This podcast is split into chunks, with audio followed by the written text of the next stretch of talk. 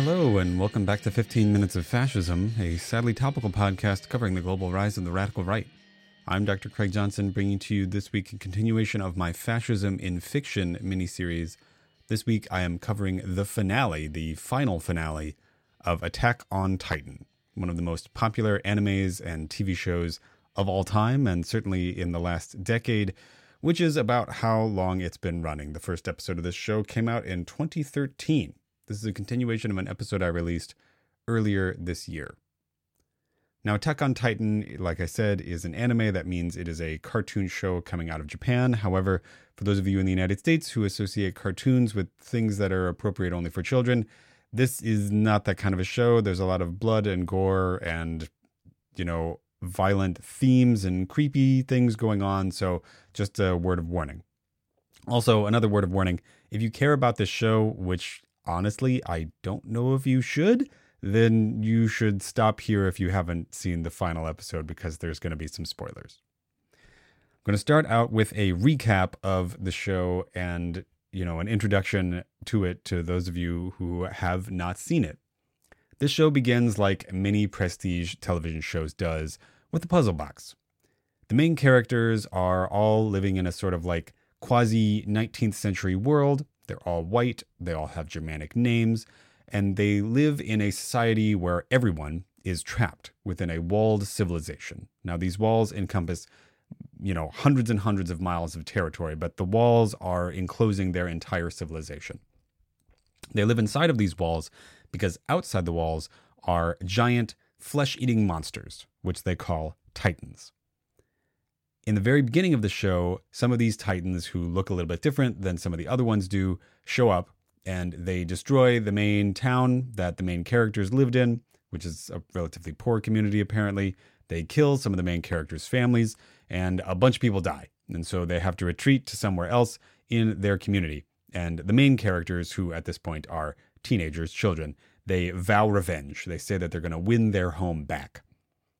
As a result, these youths join the military which is extremely important in this show because their society is run in a sort of young adult fiction level of sophistication critique of a corrupt monarchy that is mostly led by its equally corrupt military. This puzzle box continues to unfold as many more people die by the fact that it turns out that some of our main characters can themselves transform into these giant flesh eating monsters. But instead of being mindless, like most of them are, they stay in control of themselves. This includes the main character, Eren Jaeger. Now, it turns out that the civilization that they are a part of, uh, this is one of the things that gets revealed about halfway through the show. It turns out that the civilization they're a part of is really just a part of the world. This civilization that lives inside of these walls was actually put there by the rest of the world to contain them. And they are contained by these giant flesh eating monsters, the Titans, which uh, look sort of like caricatured but neutered people. So their society was put there to contain them by the rest of the world. And we learn that this is because all of the people that we have met so far, everybody, is a member of a race, a, an ethnic group called Eladians. Eladians are discriminated against by all other civilizations because they, alone out of all other human beings, can transform into titans. It turns out that anybody in their civilization can transform into these giant flesh eating monsters. Usually, this transformation is something that a person is subjected to by being injected with the spinal fluid of another titan. But sometimes, if you eat somebody who has one of the important Titan powers, like you know the ones that all the main characters have that let them like punch and kick and do cool action stuff, if you eat one of them, then you get their powers. You inherit their powers, but it comes with a cost. You you you have a much lower life expectancy.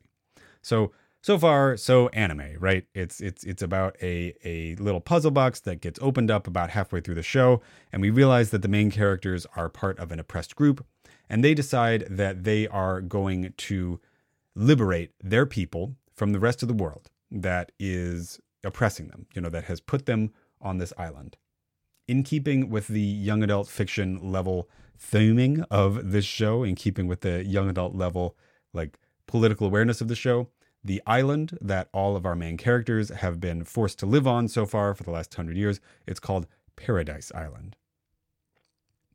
People of their race, Eladians, live outside of Paradise Island too. Not all of them were moved to Paradise Island. There, if they are outside of Paradise Island, they are discriminated against in a way that directly and extremely intentionally, like, like transparently mimics anti Semitic policies of Nazi Germany. They live mostly in ghettos, like they're relegated to literal like camps and communities that they're forced to live in. The boundaries of those communities are enforced by the military police, sometimes with violence and often with verbal abuse. Eladians are forced to wear armbands that have a star that is not quite the Star of David. And Eladians who want to get out of these communities have to work for the armies of their oppressors. And if they do so, they might become quote unquote honorary full members of their society. That's that's a quote from the show, right? So so far again, we have a sort of like young adult level sophistication critique of racism and stuff like that. However, this is where the show really breaks down and where it has started to leave a terrible taste in my mouth to the extent that I sort of regret that I watched it. The problem is that these people aren't just oppressed like because of racism. In the show, they're oppressed because a few hundred years ago, the Eladians ran a global empire that used their power, their ability to transform into titans, in order to oppress and take over other people. So the main character and their buds decide that they're going to liberate their formerly dominant, now oppressed nation. That should be ringing some alarm bells if you are thinking about this show as a fascist allegory. This means that the show has drawn us in thinking about our protagonists as being oppressed people when we know that they have a history of oppressing others. This difficulty, this problem, right, is, is exacerbated by the fact that near the conclusion of the show and about the last season, rather than just wanting to liberate their fellow Eladians, rather than wanting to liberate the people outside of their community in you know these other civilizations in the world that are still oppressed, they don't just want that. A lot of the main characters start to want to return the Eladian Empire into existence. And how are they going to do that? Well, in the world of the show, the king of the Eladians has a specific power, which essentially allows him extensive mind control powers over the rest of Eladians and also some other people, and also direct control of a lot of these giant, massive flesh eating monsters. And so the main character, Eren Yeager, decides that he is going to go with this plan. His plan is to take over his community, to take over Paradise Island in a fascistic military coup, to seize the power of their leader in order to get this mind control power and start a genocide. And that is where the show sort of picks up uh, in this in this fun in this final episode. At this point, the central question of the show is how is the world going to change, right? How is this world that is based on the power of these giant flesh eating monsters going to transform? Is it going to transform because the only people left will be the ones who have this power? There will only be Eladians left? Or is it going to transform because all of the Eladians are going to die. There are some people in the show, including some of the Eladians themselves, who think that the solution to this is to kill all of them. Right? So so there are two competing genocidal programs in this show. That's that that's the line that most of the characters are drawn up on is are we going to kill everybody who isn't an Eladian or are we going to kill all of the Eladians? There's a sort of third option, uh, which is what if we eliminated the Eladians' ability to transform into Titans? Eren, at this point, the ostensible protagonist of the show, has at this point, by the conclusion of the show, right, by, by the start of this finale episode, has transformed via the power of the Titans into a miles long, hundred story tall, crawling skeletal rib cage, leading a massive army of deadly giant creatures who are also burning hot, who are destroying the entire world in their wake. Okay, so that is the corner that the writers have written themselves into, and here's how they got out. At the beginning of the episode, we get a bunch of good action of our heroes, and if you're into that kind of thing, eh, then that's kind of, I would say, maybe the only reason to still watch this show. There's some pretty good action shots. that are mostly using their former friend's body as a battlefield in order to save the world. But it's the revelations that we get and how this situation is resolved that make me really think that this show took some serious and, in my opinion, politically dangerous missteps. In this last episode of the show, we learn a lot about the first person who had this ability to transform into a giant flesh eating monster. Her name is Ymir. Ymir is a young woman from 2,000 years ago who got this power essentially because she made a deal with a devil or a demon. She was then taken advantage of by a king, a petty king of a people who were named Eladians. And this king used her and her power in order to develop an empire. The children that he had with her then became the basis of this new ethnic group. And by say the children that he had with her, I am talking about rape and sexual assault, because Ymir was not free to leave the power of this king. However, as the show addresses, Ymir at this point was fantastically powerful. She had the ability to transform into this giant flesh eating monster, and her oppressor, this king, did not. He was just a regular guy. So, why did she stay with him? You know, why did she continue to be in this relationship with him? Well, the show reveals that this is because she was in love with him. That's that's the show's justification. And this ties directly into one of the other main characters of the show, a woman named Mikasa, who is in love with Eren Yeager, the genocidal protagonist of the show. And their love, this like doomed love, a doomed, traumatic, extremely misogynist depiction of love, is one of the sort of like narratively, structurally uplifting parts of the show. Pretty disgusting, if you ask me. Also, the idea of the progenitor of a clear Jewish allegory ethnic group making a deal with the devil and thereby tainting the blood of her descendants is incredibly disgusting. That's just straight up anti Semitic. It's pretty awful. Uh, also, I want to note that that unlike all of the other races in this show, right, the Eladian race narratively is real, right? They are literally different from other people because they're the only people who can transform into these giant flesh eating monsters. Nobody else can. This means that in the world of the show and in the world of the characters in the show, Eladians are a real race that are actually separate from all of the other peoples of the world who can intermingle and intermarry and interbreed in the way that normal people can, right? But but Eladian blood is this like permanent taint in their universe, right? That's an extremely racist idea. It's pretty disgusting. And it ties directly into the other anti Semitic themes of the show. Finally, in the conclusion of the show, our quote unquote heroes win. Like, that is the conclusion of the show. They win and they kill their friend. Specifically, Eren's romantic interest, Mikasa, kills him and thus frees Ymir from her magical imprisonment that creates the Titan's power, right? So Ymir sees that Mikasa was able to kill her romantic interest in a way that Ymir was not, and this means that Ymir frees all of her descendants from this curse. Uh, incidentally, this also involves killing a giant phosphorescent celestial centipede creature. I don't understand that part. Uh, write me at 15 minutes of fascism.com if you understood that part. Who knows? Anyway, at this point in the show, the Titan powers are gone from the world. Now, that's a happy ending as much as this show is ever going to get.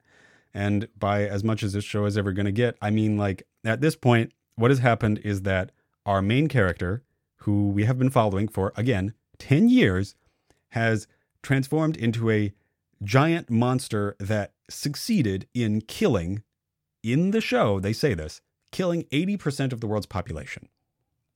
However, some of the last moments of the show are dedicated to giving him a sympathetic ending.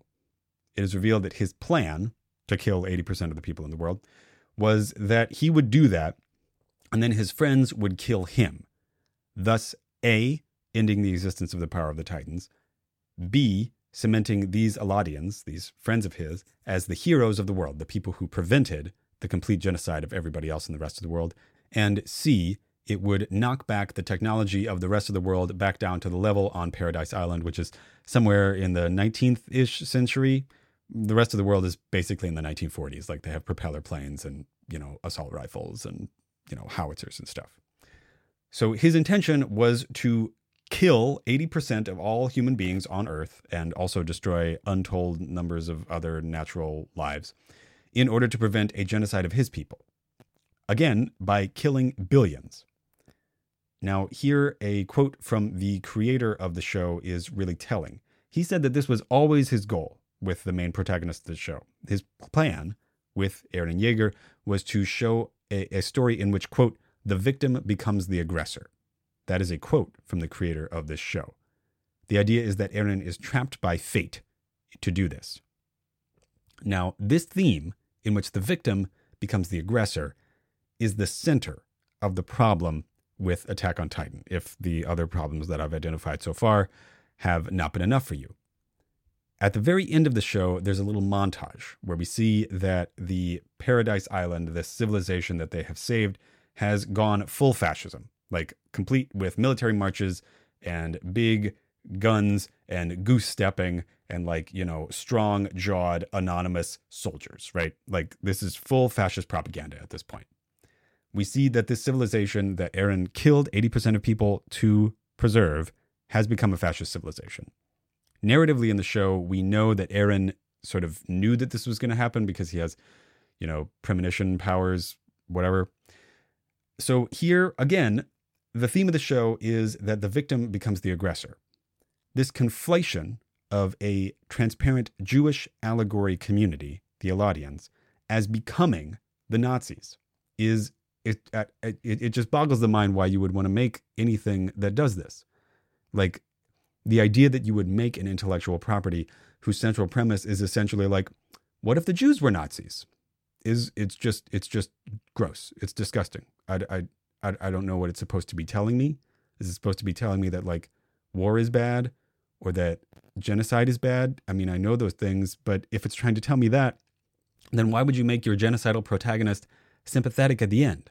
He should be hated. He should be disgusting. We, we, we, we shouldn't want anything even remotely resembling sympathy from him. At the very, very, very, very time, you know, final end of the show, there's like a little, there's like a little sort of throwaway credits scene, like a war never changes type thing. We get a montage that shows that, you know, maybe there's maybe a century of peace, and then there's a sort of like 20, 21st century war against the backdrop of a technologically futuristic city. And then at the end of this war, there's some big nuclear explosion. And then a kid approaches the same type of site and does the same type of thing that we, the viewer, know that Ymir, the person who made this deal with the devil in order to get demonic powers, he approaches the same sort of site. And so we know that he's probably going to make this same deal. And the idea is that we can't escape from this cycle. Again, I just want to tell you this is a profoundly reactionary conclusion to a show like this, which is ostensibly, and in the minds of many of its defenders, a pacifistic show, a show whose message is that war is bad and that genocide is bad and that fascism is bad. Instead, here, the message of this show is fascism is inevitable, that nationalism is a natural and sympathetic belief for somebody to have. Remember, Eren kills 80% of human people on Earth in defense of his nation, and he gets a sympathetic ending. And it also tells us that genocide and destruction and, you know, near human extinction are also inevitable things.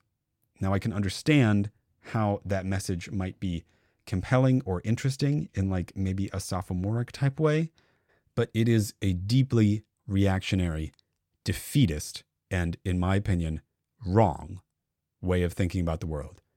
I honestly shudder to imagine people getting their first impression and ideas about what fascism and genocide are from watching this show. And that's the problem is that lots of times people's first image, people's first interaction with political questions is from fiction. That's why I think we need to pay attention to it. And that's why I released this podcast episode about it. All right, that was 15 Minutes of Fascism, a sadly topical podcast covering the global rise of the radical right. I'm Dr. Craig Johnson, thanking Sleepy Kitty Arts and Sleepy Kitty Music for our intro, outro, and graphics. If you enjoyed this podcast, please like, share, and subscribe. Please leave a review on whatever it is you're listening to this on. As long as the world is a horrible, horrible hellhole, skip my Patreon and go to Médecins Sans Frontières or Doctors Without Borders. Go to the Red Cross or the Red Crescent and donate there. You can get in touch with me at 15 minutes of fascism at gmail.com. I'm on Twitter at Hist of the Right, that's H I S T of the Right, and Fascism15. And I am also on Bluesky at 15 M I N S O F F A S C, 15 Mins of Fash. All right, thanks very much, and I will talk to you Thursday.